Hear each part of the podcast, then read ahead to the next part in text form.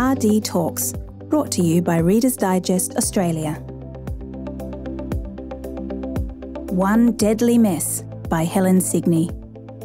When a yacht sends out a call for help, it leads to a turn of events that three helicopter rescuers never saw coming.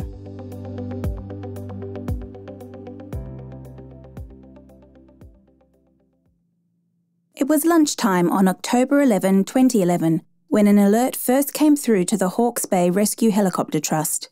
A yachtsman was in trouble about 50 nautical miles, or 93 kilometres, out to sea. Dean Herrick, a rescue pilot for seven years, glanced at the sun. If he's going to request a rescue, he'd better do it sooner rather than later, the 35 year old muttered from the helicopter base of the eastern coast of North Island. What Herrick didn't realise was that when the call finally came through, the ensuing rescue would push him and his team to the limit. On duty that day with Herrick was Jeff Taylor, 49, an aircraft engineer who had been volunteering for rescue missions since 1999. He would usually work two day and two night shifts every month, skillfully manning the electric winch. Stephen Smith, also 49, a St John advanced paramedic, was trained in winching and water rescue. He'd already seen more danger than most paramedics would expect to see in their lives. In 2009, he'd helped rescue a critically injured police officer from the cordon around the Napier Hill home of gunman Jan Molenaar. For this, he received the New Zealand Bravery Medal in 2011. You can't train for every contingency in air sea rescue, but you can train to work as a team. Herrick, Taylor, and Smith could read each other implicitly knowing what was required before it was even voiced.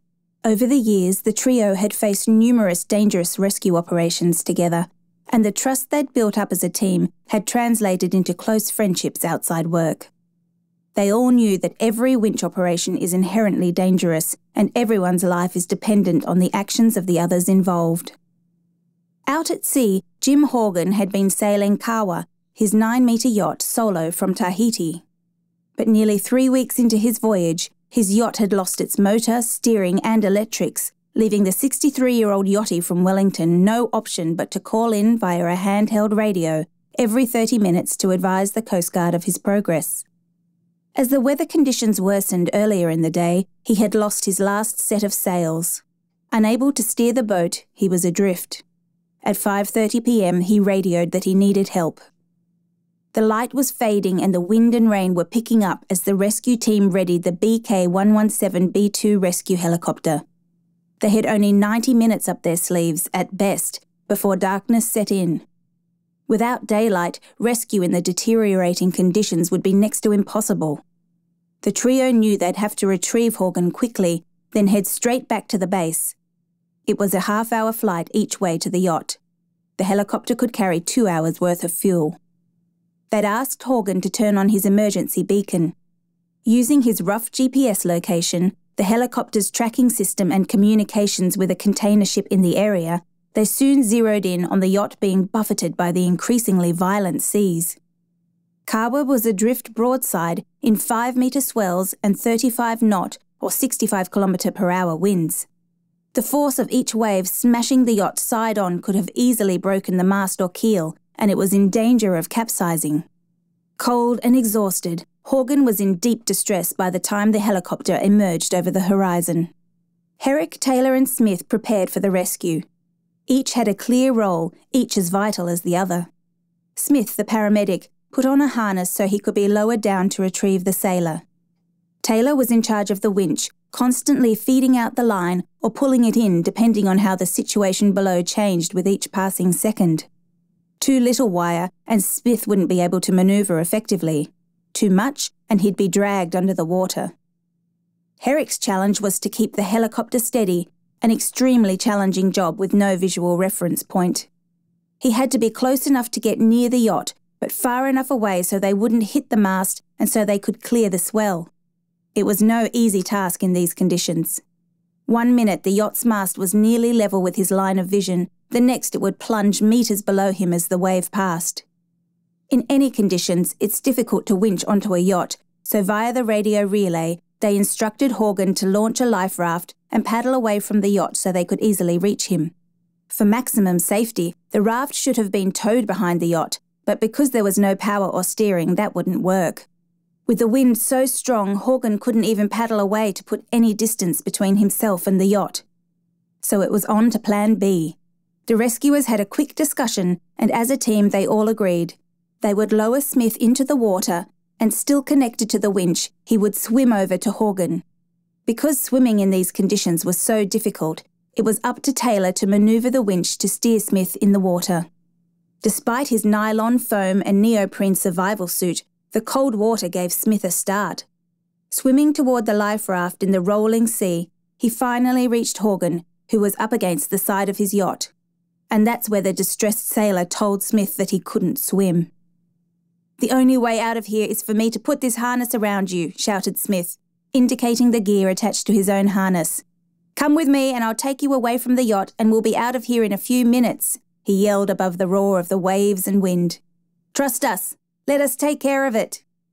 Smith managed to get the strap over Horgan's head and under his arms. Then he needed him to roll out of the dinghy and into the sea so that they could both be winched back up to the helicopter. Confused by fear, cold, and fatigue, Horgan turned back to the yacht, attempting to throw his leg over the side rail. The harness tangled in the tether rope between the yacht and the raft, pulling him back. Increasingly frantic, he struggled to get back to the safety of the yacht becoming more and more entangled. One minute he'd be at eye level, and as the next wave hit, he was dragged high out of the water. Smith could do nothing. Back on board the helicopter, Taylor and Herrick could see things turning nasty quickly. The sailor, the yacht, the life raft, their colleague, and the helicopter were now all tangled together in one potentially deadly mess. One option was to cut the wire, but that would have left both men below stranded in the sea. Again, it came down to trust. Smith looked up at his colleagues. They had eye contact. They knew without words what needed to be done. Smith must try to solve it. Listen, we can't go back on the yacht. We need to get ourselves away from this yacht, he called out. Both were being pounded against the craft. Time and again, one of them would disappear into the sea. Over and over, he tried to convince Horgan to let go. After what seemed like an age, but in reality was about 15 minutes, Horgan suddenly went limp. To Smith, it looked like he'd drowned or just given up. As Horgan slipped out of the harness, he floated away from the yacht and the tangled ropes, and Smith was able to free himself. Just as he was engulfed by the next wave, Taylor winched him up. Within seconds, he was back in the safety of the helicopter. Reaching seawater, covered with bumps and bruises and sporting a black eye, Smith sat on the deck of the helicopter to recover his breath. As the helicopter circled round, Taylor looked down, trying to locate the small light on Horgan's life vest. Suddenly, he yelled and pointed down. He's still alive, Taylor shouted, glimpsing the struggling sailor. Do you want to give it another go? There was no time for discussion. They knew precious little fuel was left before they'd have to turn around. But they also knew this was their last chance to save Horgan's life. While Smith recoiled at the thought of being lowered a second time into the heavy seas, he knew what he was here for. Just give me a minute, he said. Within 30 seconds, he was heading back down. Taylor lowered Smith 10 metres away from the sailor. The paramedic swam over and grabbed Horgan's leg. This time you're not going to get away from me, he thought to himself. Horgan didn't struggle as Smith managed to get the harness over his head. They were swiftly winched out of the water. Back in the helicopter, Smith lay on the floor, vomiting seawater, barely able to move. Herrick turned the chopper back towards Hawke's Bay. They arrived back at base with just a few minutes of fuel remaining. Both Horgan and Smith were taken to hospital. Smith's cuts and bruises were treated over several hours, but he needed 10 days off work to recover from the ordeal. Horgan had developed hypothermia and had swallowed a lot of seawater. He was kept in overnight. They didn't give up on me when I had given up on myself, Horgan told journalists after his ordeal. They gave me life. In May 2012, Dean Herrick, Jeff Taylor, and Stephen Smith received the New Zealand Search and Rescue Council's highest awards for their bravery on the mission to rescue Jim Horgan.